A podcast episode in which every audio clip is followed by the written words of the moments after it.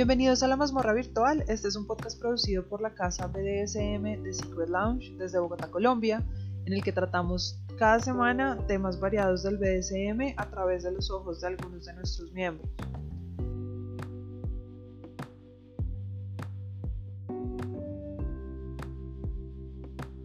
Bueno, el día de hoy tenemos nuestro panel eh, que ya no está compuesto solo por mujeres. ¡Yay! Y, como siempre, pues todos tenemos diferentes roles y perspectivas y estamos acá para darles nuestra opinión sobre el tema de hoy. Eh, tenemos primero a la señora Amatista. Hola a todos, ¿cómo están? Gracias por estar aquí nuevamente. Tenemos a la señora Ana Uncas. Buenas tardes a todos y por discos donde les caigan. Tenemos a Miss Lola. Hola, buenas tardes. Tenemos también a Violeta de Colores, de con apellido. Hola a todos, gracias por estar aquí conectados en este tercer episodio de Mazmorra Virtual, segunda temporada. Y tenemos a nuestro nuevo miembro, Yekuro. Hola, ¿cómo están? Espero que estén súper. Y pues súper que nos estén acompañando y que estén escuchando todos los podcasts. Aquí vamos a estar constantemente para ustedes. Exacto, vamos a seguir con esto. Y bueno, yo soy Lady Sphinx, seré moderadora del panel el día de hoy. Y bueno, en el tema pasado hablamos un poquito de ABL, un grupo de roles que no son, siento que muy conocidos en la comunidad y ha, sido súper interesante. Y el día de hoy vamos a tocar un tema del que nos han preguntado un montón y es hablar de las sesiones. Eh, como las sesiones tienen, tenemos muchos niveles y demás, vamos a comenzar por lo básico que es la primera sesión o lo que recomendamos al iniciar eh, a sesionar em, con un nuevo play partner, dominante, sumiso, lo que sea. Eh, entonces, chicos, ¿qué hacen ustedes o qué recomiendan hacer ustedes o qué puntos tocar antes de llegar a la primera sesión? Bueno, arranco yo. Yo pienso que en la primera sesión es supremamente importante, o lo primero que yo hago siempre es inspeccionar al sumiso. Entonces llegamos al sea, se tiene que quitar su ropa, se tiene que poner en posición de inspección y revisar cómo está la mercancía antes de empezar a jugar para establecer como una línea de base qué hay antes y cómo va a quedar después, porque eso obviamente está muy relacionado con lo que vaya a pasar en el momento del aftercare. Entonces es bien importante, primero que todo eso, obviamente tener un muy buen playlist estudiado previamente, tanto por el sumiso como por mí, y em, establecer palabras de seguridad, establecer límites, todo eso es, es bien importante en el momento de la primera sesión. Eh, yo estoy súper de acuerdo con Amatista. Eh, una de las partes importantes es la música. Eh, finalmente, digamos que tener esa... Em, tener una lista de reproducción para mí dentro de, la, dentro de la sesión es algo que va a ayudar bastante, bastante, porque primero va a ambientar de una forma loca y va a ayudarnos a, estar a otro nivel. ¿Listo? Eh, adicional, sí es súper importante tener claras cuáles son las reglas del juego. Eh, lo que yo siempre acostumbro a hacer antes de, iniciar eh, sesión es volver a, a repasar las reglas que ya previamente hemos hablado o hemos discutido. ¿Listo? Entonces, eh, repasar unas posiciones básicas, por ejemplo, y la palabra de seguridad, súper, súper importante. Sí, de acuerdo con Yeku. La música para mí también es súper clave en ese aspecto. Yo sí me guío 100% por la música, me encanta. Como que uno va al ritmo de la música también, no depende de las prácticas. Y bueno, eso es súper importante. Eh, bueno, yo lo que hago antes, antes, antes, antes de, llegar como al sitio, es mirar bien con quién obviamente voy a jugar, mirar el tema, pues yo no sé si lo llamaría como, pues yo no soy psicóloga obviamente, no lo llamaría psicológico, pero sí mm, entender un poco como, quién es la persona, como quién es, qué ha hecho, todo eso ya lo hemos hablado en anteriores podcasts. Y cuando ya estoy súper segura de con quién jugar, entonces hago también el chequeo de los, de los, como el del playlist, la música, organizo juguetes, inspecciono, como dice Amatista, la merca.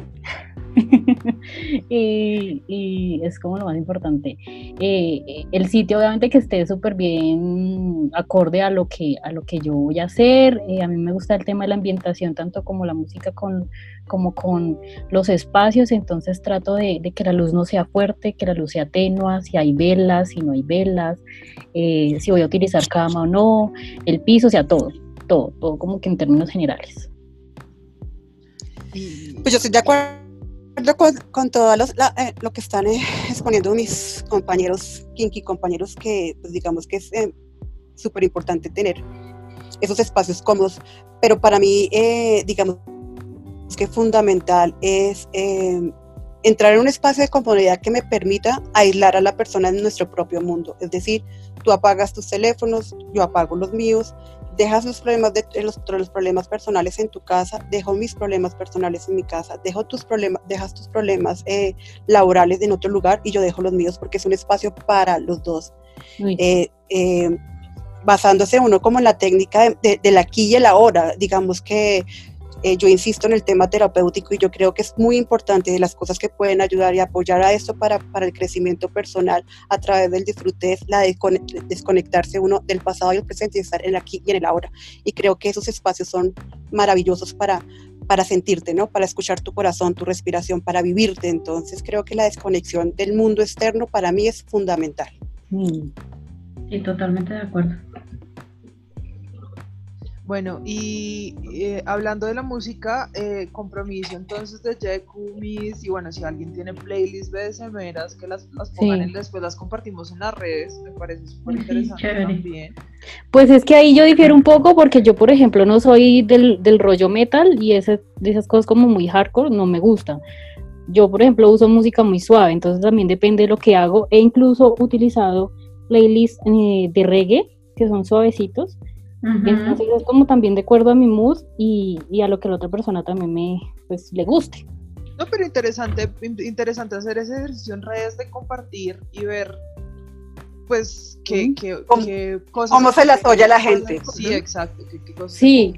la gente me parece un ejercicio súper chévere. Si las tienen, pues compartirlas. Y Viole, ¿qué nos querías decir?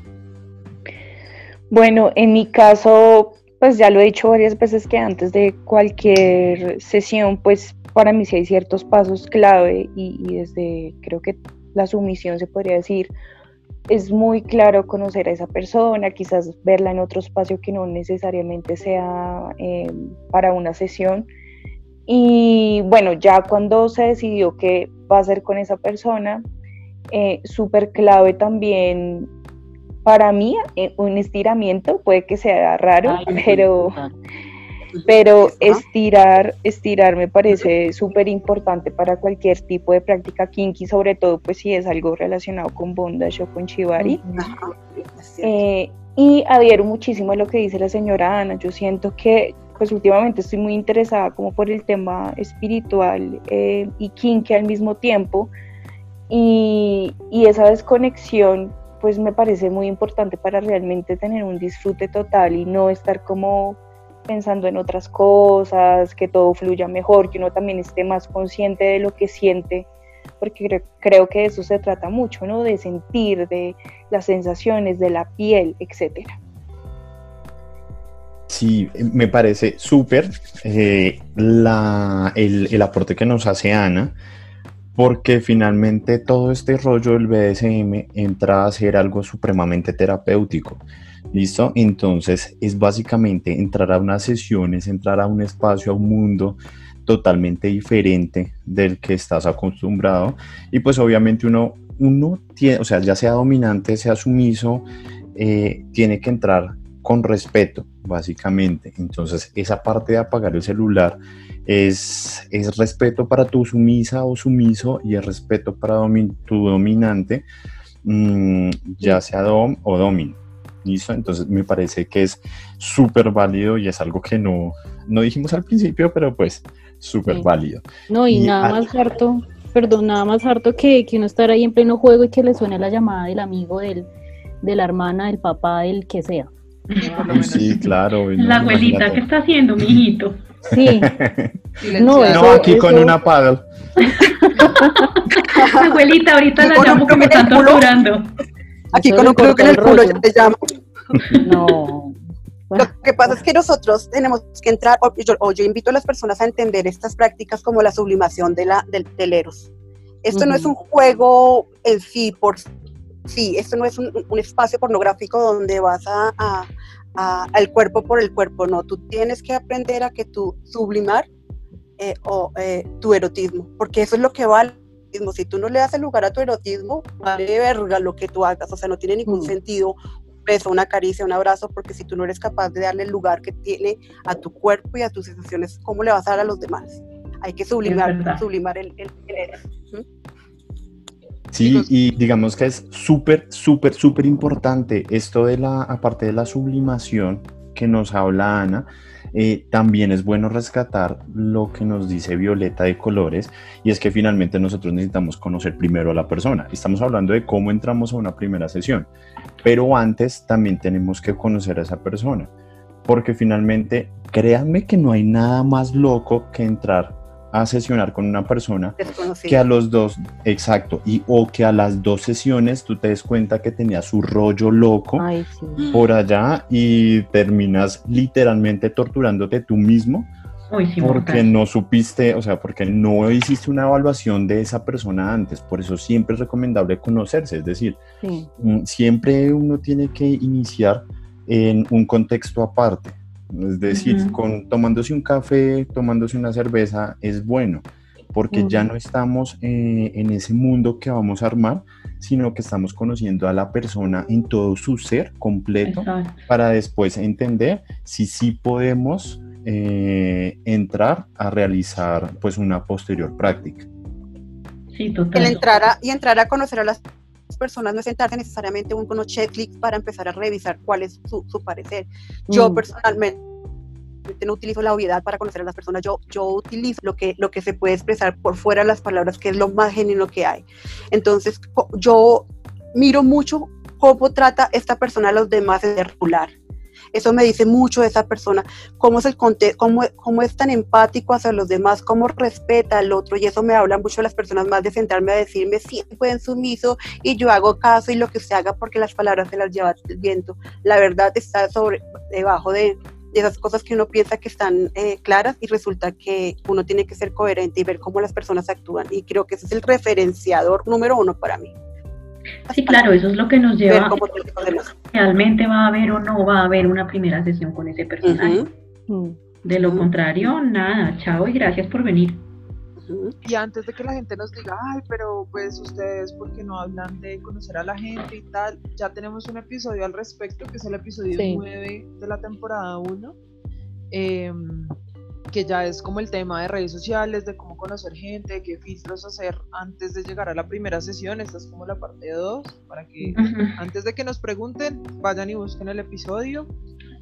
Eh, y bueno, yo quería agregar que, pues desde, el, desde, el, punto de vista sumiso también, eh, poniéndome un poco el tema de Violeta, sí me parece súper importante como el tema de, de uno evaluar su bienestar físico para eh, pasar o informar cualquier tipo de, tema. Eh, por ejemplo, yo tengo un tema con las rodillas, yo no puedo estar de rodillas mucho tiempo a menos que sea con rodilleras como las de voleibol.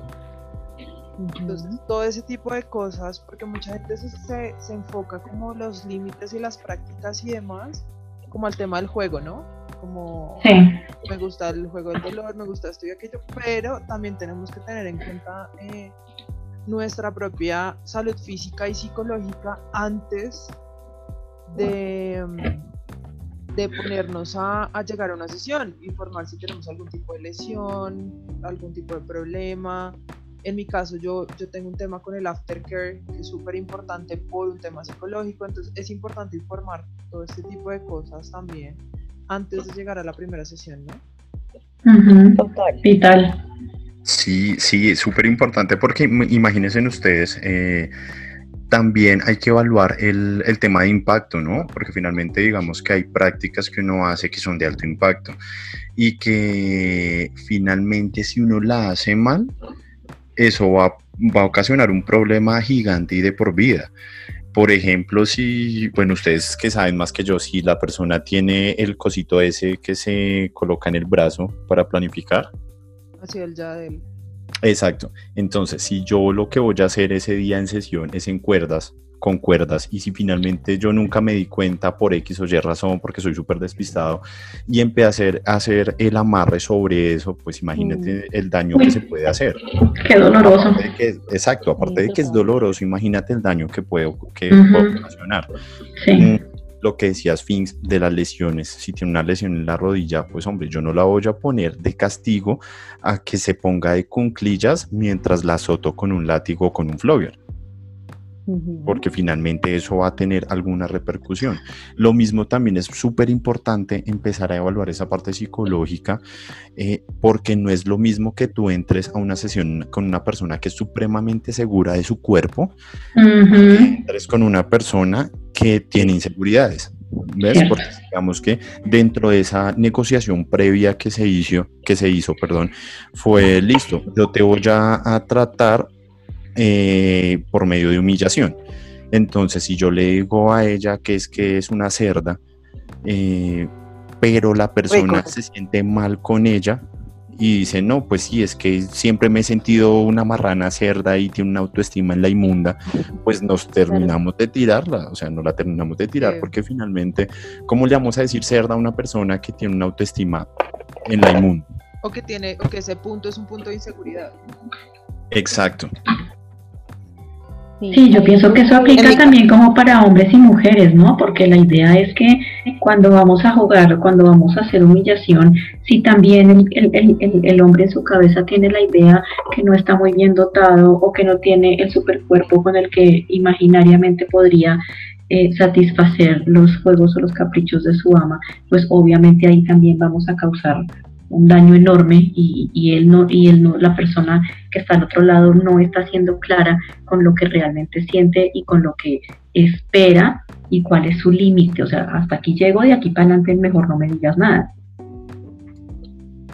Sí de acuerdo. Ahí hay algo que quería como aportar de mis experiencias que fue mm, eh, cuando apenas empecé la persona con la que yo estaba haciendo como una pequeña sesión me decía, él, es dominante, obviamente, y yo pues estaba en el rol sumiso. Entonces me decía, dime tus límites así como muy brevemente.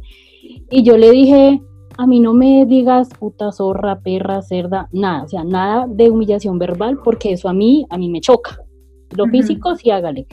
Pero lo que decía Yeku tiene toda, toda, toda la razón, por experiencia lo digo, pues es porque mm, a mí ese tipo de cosas no me gustaban, no me gustan, y yo no las tolero, no las acepto y pegan de una forma muy negativa cuando, cuando lo, pues lo exploré, entonces ya supe que mi límite cuando estaba jugando en ese, eh, pues en ese momento era ese, nada de humillación verbal, el físico sí todo, pero humillación verbal sí para nada, entonces súper clave lo que, lo que menciona y quería como redondear la otra, la otra cosa que ustedes estaban hablando del, del podcast pasado, que era en lo posible, así como tú lo haces en tu vida vainilla, en lo posible mirar a esa persona en tres aspectos súper importantes. El médico, o sea, cómo está la persona de salud, pidan chequeos si es posible, pidan exámenes.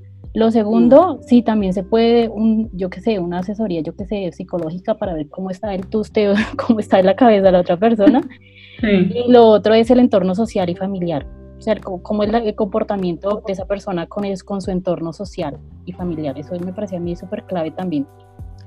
Eh, pues lo que dices tú, eh, Lola, eh, le pega al perro y, con esto no hago apología al maltrato animal, solamente al, al, maltrato animal perruno entre los, entre los espacios de, de, BCM, eso sí les podemos, sí, a ese les podemos dar, a los otros no. Pero sí, yo creo que el componente humano a nosotros nos compone la parte sin duda, eh, la parte bio, psico y sociales nos compone como ser humanos, seres humanos y es una cosa que nosotros debemos mirar, esas instancias del ser humano para poder entender cómo podemos entrar, porque por lo menos lo que decía Jay en este momento, si hay una persona que en este momento en algún trauma de su vida, su mamá le repetía que era un cerdo, un inservible, y vamos a reforzar esa idea, pues yo creo que estamos haciendo el trabajo mal y estamos... Eh, eh, haciendo, eh, haciendo realmente un tema de humillación, pero un tema de humillación patológico, porque nosotros sabemos cuando las personas se están sintiendo realmente mal, que no lo están disfrutando, y hay personas que no saben parar. Y es ahí donde uno, o bueno, los sumisos deben darse cuenta que si su, su, su, su dueño, su amo, su superior, en ese momento no entendió, no vio o no le importó el, tu propio sufrimiento, grande o pequeño, mierda, eso es una señal de alarma, salga corriendo porque ese tipo no tiene empatía ni, ni, ni, ni, ni cuidado con, con, con, la otra persona. Entonces, ese tipo de cosas, cuando usted dice basta, no me gusta, esas personas siguen ahí metiendo la llaga en el dedo en temas tan dolorosos, salga corriendo porque ese es un depredador. Huya. Total, y sobre esa parte como de la psicología de la persona, eh, clave por eso conocer a la otra persona y tener unos límites establecidos, porque yo siento que todo el tiempo hablamos de límites físicos que claro está bien saberlos, pero muchas veces no pensamos en nuestros límites emocionales y mm. mentales. Y eso es muy importante para todas las partes sumisas que nos están escuchando. Ustedes no saben que de pronto una palabra les pueda generar algo y les termine de destrozar la autoestima o les cause un daño permanente. Entonces, ojo con eso. Piensen bien en sus límites emocionales y mentales, por favor. Eh, y, digamos que ya, eh, diciéndolo ya de manera ya más global y general, es, esto es como que va dirigido para dominantes y sumisos por igual, ¿listo? Porque uno no puede, no puede decir que es que los malos son los dominantes o los malos son los sumisos, ¿listo? Porque finalmente uno en este mundo conoce gente de todos los tipos.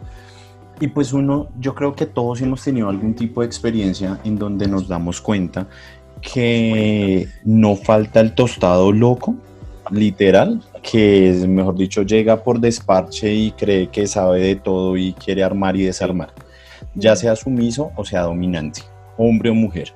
¿Listo? Entonces, eso no diferencia. Eh, por eso es importante que nosotros tengamos un conocimiento total eh, en la parte psicológica, emocional, en la parte social y en la parte biológica de, lo, de las personas con las que se van a interactuar o con las que se va a jugar. Porque finalmente una vida se puede dañar en un momento, ya sea con un mal golpe, con una mala atadura, con una palabra que le dijo y que literalmente le, le sacó a relucir un trauma de hace mil años eh, listo, entonces eso puede ser supremamente delicado. Eh, por eso es importante que evaluemos absolutamente todo y hacer una retroevaluación eh, después de que pasa esa primera sesión. ¿Listo?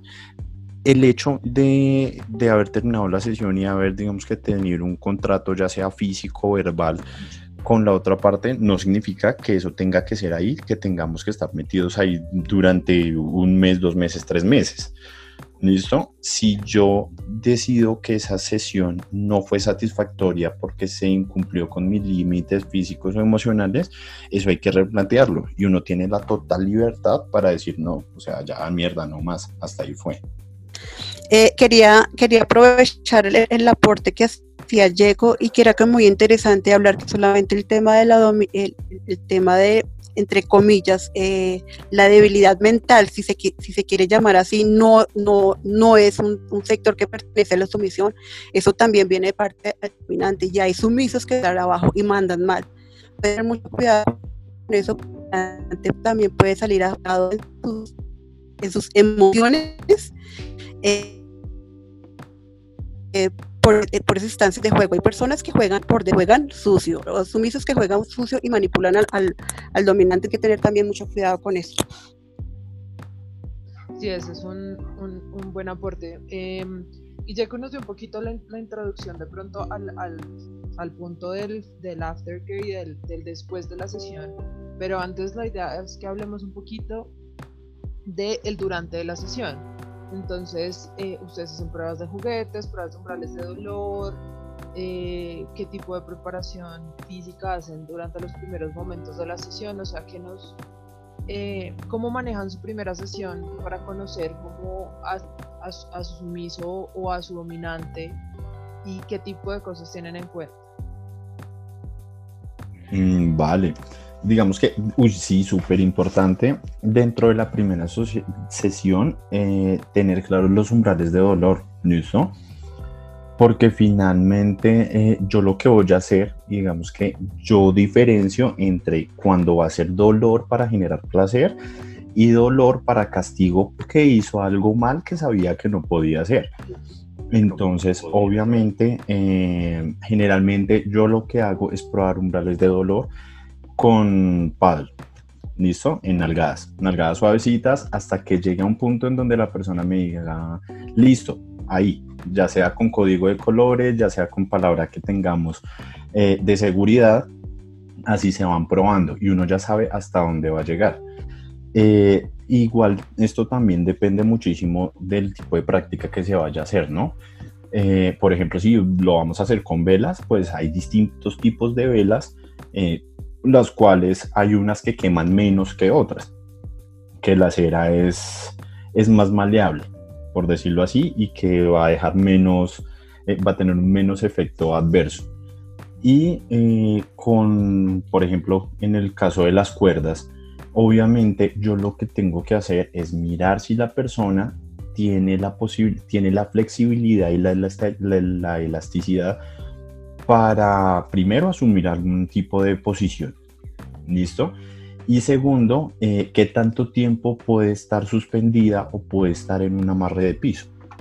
¿Vale? Entonces sí es súper importante ir midiendo eso. Yo creo que eh, en ese caso uno no puede dar eh, un, un, tiempo específico, sino que eso se lo da como que la experiencia. Entonces tú ya sabes que una persona más o menos de tal o tal aspecto, eh, digamos que si es una persona delgadita, puede tener un poco más de tiempo esta posición, esta postura, su consistencia muscular. Entonces digamos que eso ya es, ya es algo que uno ve más con el tiempo y la experiencia. Bueno, yo estoy de acuerdo con lo que dice Yeku. Adicional, bueno, es supremamente importante el asunto con las con las ceras. Eh, adicional, como yo hago agujas, yo lo que empiezo primero es como evaluando los niveles de tolerancia al dolor con pellizquitos, un poquito, luego más fuerte, más fuerte en las diferentes zonas en las que eh, vamos a jugar.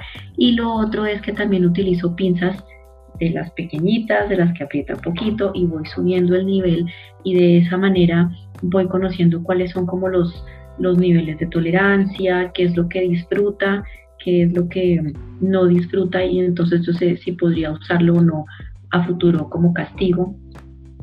Em, digamos que básicamente eso en mis juegos es como yo manejo la evaluación de la tolerancia que pueda tener el sumiso o la sumisa que está conmigo. Sí, me quitaste la palabra de la boca, Amatista. Yo también uso las manos yo también uso, yo soy mucho de tacto, entonces a mí antes de, meter o de incluir cualquier elemento, uso muchísimo las manos, la piel, y me acerco mucho a la persona, eh, huelo, pruebo, o sea, todo, con la mano, la boca, con lo que pueda, con los pies, con lo que sea. Entonces primero uso eh, las manos pellizquitos también, eh, azotitos con la, con la palma de la mano, luego ya empiezo, bueno, uno suele mucho en estos casos sí hay la posibilidad obviamente de, dar, ese, dar esa opción a los chicos o la parte sumisa, dar esa opción de qué elementos quieren, con cuáles elementos quieren empezar. Entonces a veces, y así eso también te da como muchas luces para, para saber eh, también el nivel de tolerancia. Entonces a veces ellos creen que, que con la espada duele menos, duele menos que con el, con el, eh, la varita.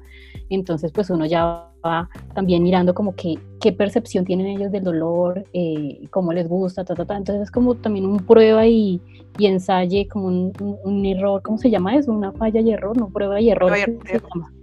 Eso, es así como, como yo lo manejo. Bueno, yo en mi caso sí utilizo códigos y los trabajo muy desde el inicio de las, de las, eh, eh, de las sesiones Eh, y esos códigos son, por ejemplo, eh, enseñarle a agradecer al, al, sumiso cuando está recibiendo un niño de, la, de, de, de su dominante porque eso me da indicaciones de estar sintiendo placer. Entonces, cuando yo, ellos me contestan, mira, señora, sé que también lo disfrutando los dos y estamos haciéndolo dentro de, de un marco eh, de juego bonito y dentro de la parafernalia que en sí misma es el juego. Mm, cuando hacen yo sé que el placer no está ahí, entonces digamos que más allá de, de, mirar las expresiones, también, más allá no, hay que mirar expresiones faciales, hay que mirar cómo reacciona el cuerpo y hay que también verbalizar, aprender a verbalizar el placer dentro de las dinámicas de juego, ¿no? Porque no puede decir, uy, rico, señora, me está rompiendo delicioso porque yo le reviento la jeta a alguien que me conteste así, pero le enseño a que me diga sí señora y con ese sí señora yo entiendo que es placentero eh, el juego para los dos, entonces no solamente los códigos eh, verbales sino los, los eh, físicos que se, se puedan entablar en, la, en, en el juego es la que nos da la dinámica de placer y de seguridad, ¿no? En mi caso yo creo que es mejor comenzar como la canción, despacito, ir, ir aumentando el ritmo poco a poco, eh, que yo entiendo que a veces, pues lo hablo desde mi perspectiva como Sumi, uno, uno está tan entusiasmado por ese primer juego y a veces hay tantas emociones de por medio que uno quiere todo y quiere hacer de todo ya y que me pegue y me dé súper duro, pero pues no, hay que hay que también tratar de disfrutar el momento y eso se logra pues haciendo las cosas con calma, y, eh, intensificando el dolor de a poquito eh, y sobre todo porque puede que uno ya haya hecho spank, por ejemplo, pero es muy diferente el spank que te puede hacer una persona u otra. Hay, hay manos muy pesadas, ¿sí? Entonces es mejor como así uno ya haya hecho una práctica, si es con una persona nueva que la vas a hacer, hazlo como si no lo hubieras hecho nunca, porque va a cambiar muchísimo la experiencia. Sí, estamos de acuerdo. Yo creo que bueno, hay, hay varias cosas importantes. El tema de, de, probar los umbrales de dolor y probar las herramientas me parece súper importante. Y lo otro que yo evalúo mucho como sumisa es el tema del apoyo de mi dominante durante cualquier tipo de práctica. Eh, el hecho de, sentir que puedo apoyarme ya sea físicamente, moralmente o emocionalmente en esa persona durante la sesión, me parece súper, súper importante. Eh, porque pues si no le tienes esa confianza a esa persona de que te pueda poner en una posición física o, o en una situación eh, psicológica o emocional donde tú te sientas cómodo, eh, donde tú te sientas seguro. Si, si no siento eso, definitivamente es alguien con quien no, no volvería a sesionar y me parece súper importante también tenerlo en cuenta. Uy, eh, yo creo que con todo lo que hemos dicho, yo creo que tenemos para, uf, para sacar como mil temas más. Eh, porque digamos que haciendo una recopilación de lo que nos dice Violeta y Violeta Sphinx y lo que nos dice Ana, mmm, bueno, primero lo que nos dice Violeta, obviamente uno trata de empezar despacito, eh, independientemente de la experiencia que tenga la otra persona, porque finalmente, bueno, por dos cosas. Uno, porque no sabes hasta qué punto puede llegar esa persona y ni hasta qué punto puedes llegar tú mismo como dominante. Y segundo, porque empezando de a poquitos, suavecito, se genera mucha más expectativa. Entonces, pues no hay nada más excitante que la expectativa. Eh, hay que tener muchísimo, eh, digamos que hacer mucho énfasis en lo que nos dice Ana, que es los protocolos. Digamos que ya dicen, yo no permito que un sumiso me hable así porque le rompo la jeta. Y literalmente eso es algo que hay que ver desde la primera sesión. Es decir, cómo se va a referir la persona sumisa hacia el dominante y el dominante cómo se va a referir hacia el sumiso. ¿Listo? Por ejemplo, digamos que para mí es totalmente inconcebible que durante una sesión levante la mirada. ¿Listo? Es un ejemplo. Eso obviamente ya va independiente de la dinámica de juego de las dos personas. Pero para mí eh, la mirada no se levanta. O sea, la mirada siempre va al piso. Sea lo que sea, pase lo que pase, va al piso. Si pasa algo, pues obviamente hay una palabra de seguridad, no solo una palabra, sino un gesto también con las manos en dado caso de que esté con una mordaza y llena de saliva, pues no va a poder hablar. Y mm, importante también el apoyo que dice Sphinx, porque finalmente si tú estás jugando con una persona, tú literalmente necesitas estar apoyado en esa persona porque es un espacio en donde tú posiblemente vas a estar vulnerable en algún momento, sea dominante o sea sumiso. ¿Listo? Em, entonces es, eh, es una parte importante porque yo no puedo sesionar con cualquiera en donde me diga, eh, digamos que yo no puedo sesionar con, unas, con cualquier sumisa que recién conozco por X o Y razón, porque si es una sesión armada, programada, eh, con un principio, un nudo y un, y un, fin, obviamente yo necesito saber que puedo contar con esa persona en algún momento eh, de ruptura emocional que se puede pasar, que puede pasar en ese, en ese instante durante esa sesión, ya sea mía o de parte de la sumisa o de la persona con la que esté jugando. Por eso, digamos que no hay que confundir una sesión en donde yo hago una sesión completa y otra en donde hay un juego, por ejemplo, de hacer una suspensión o hacer una amarre. ¿Listo? Que va a ser algo que no va a implicar eh, un, como una inmersión emocional total.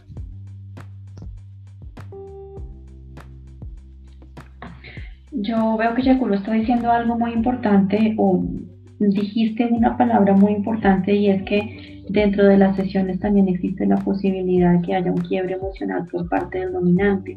Y es que me parece también supremamente importante que, que, se desmitifique el papel del dominante, sea hombre o sea mujer, como ese ser superpoderoso eh, que no tiene emociones y que solamente va a castigar Em, o que solamente va a tener el control de una situación y que también va a tener el control absoluto y perfecto de todas las situaciones, incluyendo sus emociones, porque a veces puede suceder, porque uno también es un ser humano, a veces también puede suceder que la situación sea tan intensa que uno también como que se tambalee en, en, en el momento.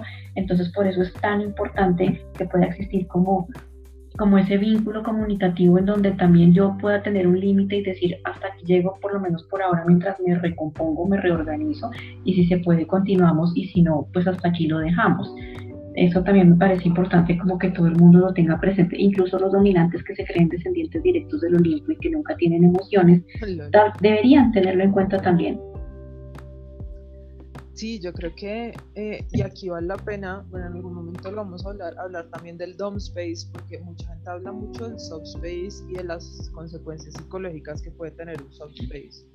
Eh, sí, total. Pero, pero, el dom space también existe, también en ellas es, es, es, una alteración de conciencia o es, es, un momento donde las hormonas, un montón de cosas eh, pasan y, y nos afectan y y es importante tener eso súper en cuenta, eh, donde pues, los dominantes también sentimos, también tenemos malos días eh, y, también las cosas nos pueden afectar, eh, pues el hecho de pronto de lastimar a un sumiso sin querer, pues porque las cosas pasan, nadie es perfecto.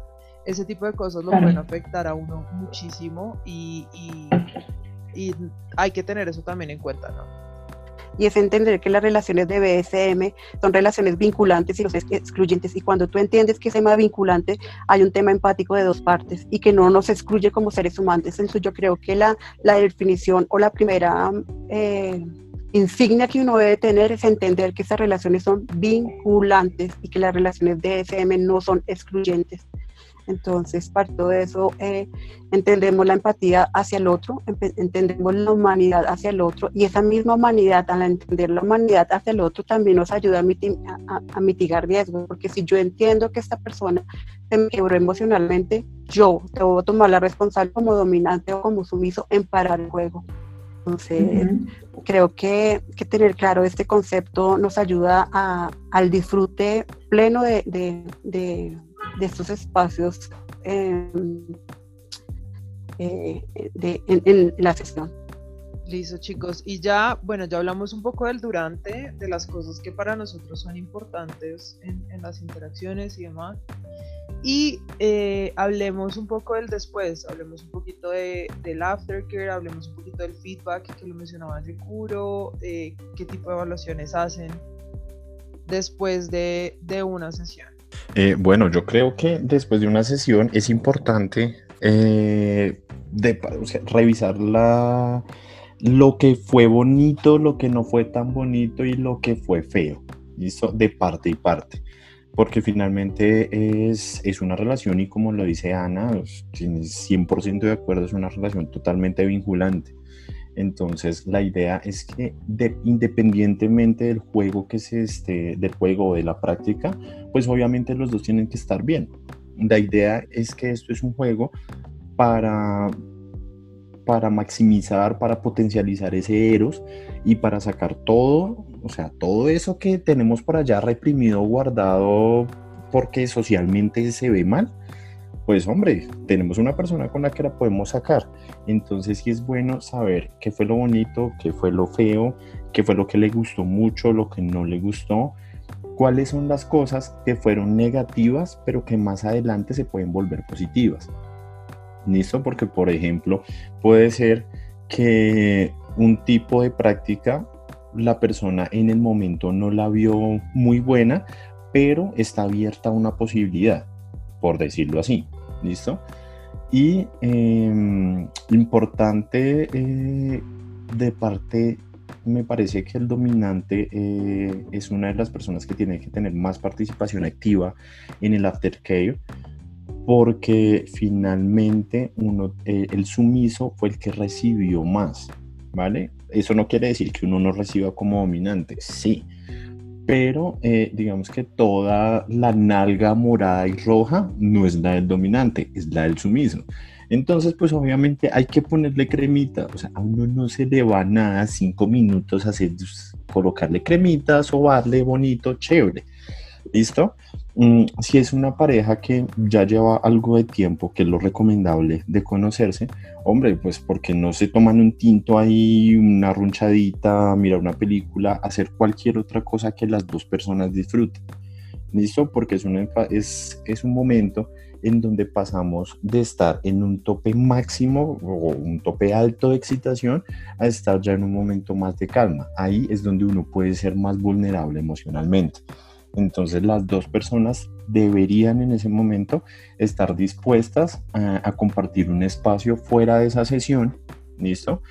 Eh, que sea un poco más de ellos dos y para hacer una retroalimentación de cómo le pareció, qué le gustó, qué no le gustó y eh, pues obviamente para consentir eh, esos morados, echar cremita y suavizar un poquito la piel en donde pasaron las cuerdas, súper importante eso. Bueno, en mi caso yo lo primero que hago cuando terminamos es evaluar el estado real de conciencia. Yo siempre pregunto, bueno, abre los ojos, respira, no sé qué, cómo te sientes. Y lo primero que yo pregunto es qué color ves, porque a mí me parece vital evitar que el sumiso o la persona con la que yo estoy jugando se me vaya a desmayar en el momento o se me haya deshidratado o todo eso. Entonces, ¿qué colores estás viendo? ¿En dónde estás? ¿Cómo aterrizarlo a su realidad?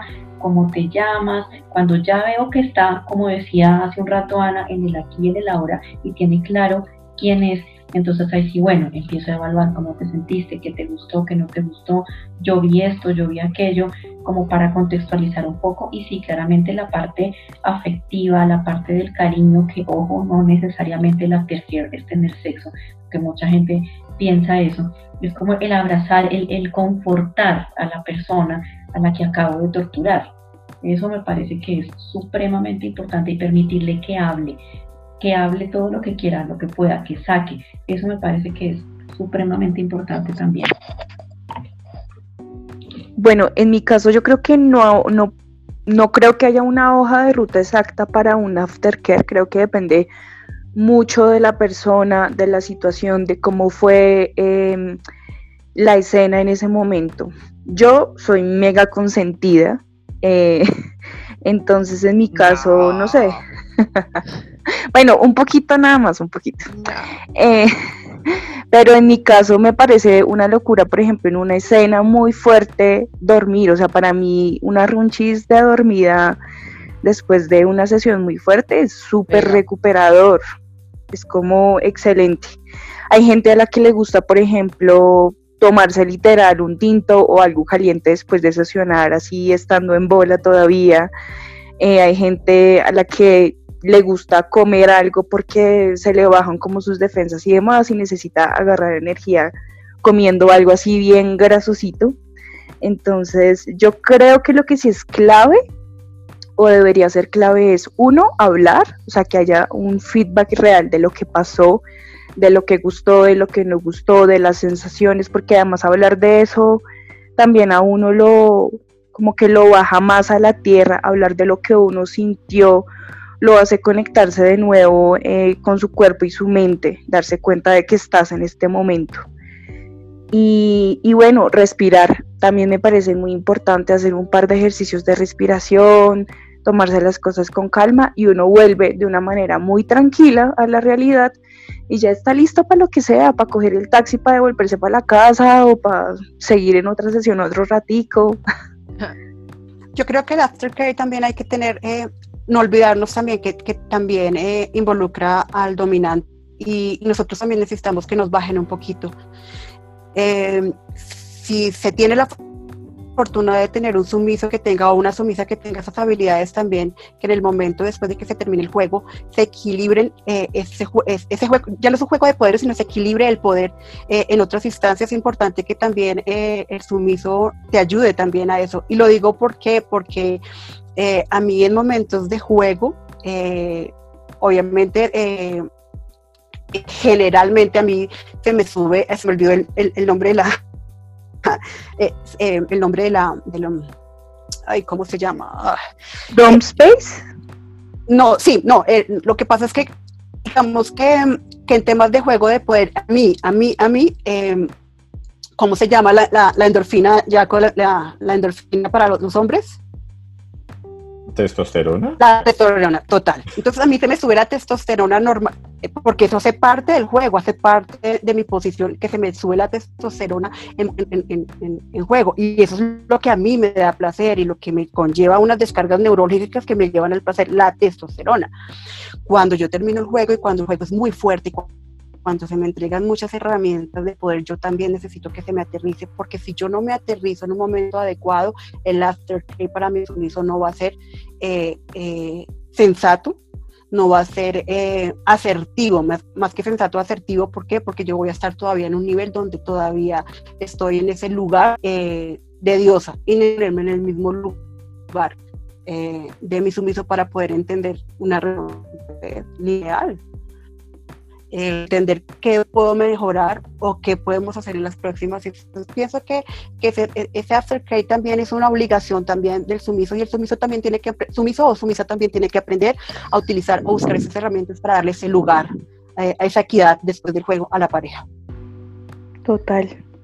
Bueno, sí, estamos muy de acuerdo. Para mí, eh, digamos que las, las herramientas eh, que yo uso en, mis sesiones, pues eh, si está en el aftercare, yo como Sumi, como Violetica, soy una mimada también, o sea, para mí no hay nada más rico que como terminar, organizar y arroncharse y si acaso echarse una siestica o lo que sea, pero para mí el arrunche y el consentir, por ejemplo, consentir a mi dominante, consentir a la otra persona, me, me encanta y me parece súper chévere y es algo que disfruto un montón y me parece un buen momento para compartir.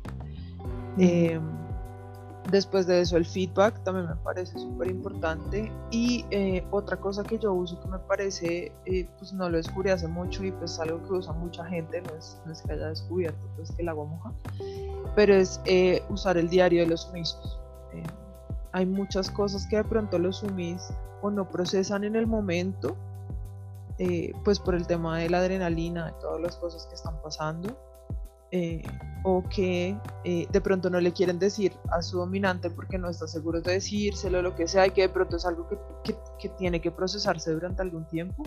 Y para eso el diario me parece una herramienta súper importante. Y es que después de cada sesión, o sea, ya dos, tres, cuatro horas después, ya cuando la cabeza esté fría, ya cuando hayan vuelto a su realidad, escriban pues algo en, un diario, eh, puede ser físico o virtual, eh, que sea privado, o sea, que no necesariamente el dominante lo tenga que leer, pero que el dominante sí pueda ver si ya lo hicieron.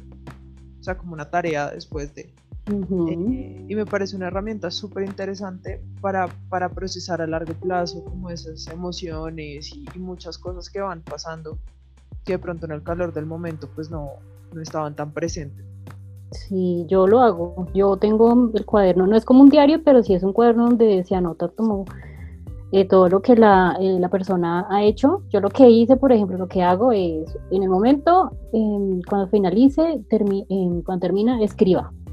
Bueno, yo lo miro, va escribiendo. eh, cuando va escribiendo, eh, expresa sus emociones momentáneas. Bueno, las escribe, las dice y después de un tiempo lo pongo a leer eso que escribió, en voz alta, obviamente.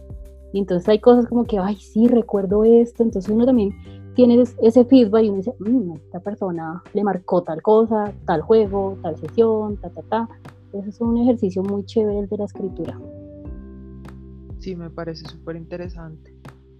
Bueno chicos, algo que agregar antes de que cerremos el episodio de hoy.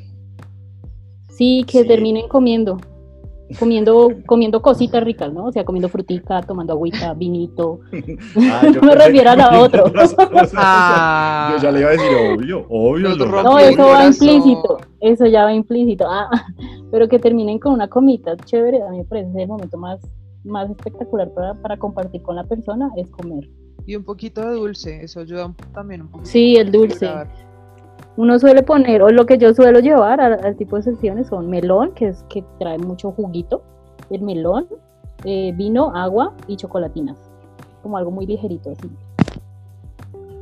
Y pues, a mí me parece, digamos que ya como, como para finalizar y recopilar, hacer una recopilación de todo, eh, me parece que el único consejo que uno tiene es primero tener cuidado, bueno, no el único, sino es tener cuidado con la persona con la que vas a sesionar.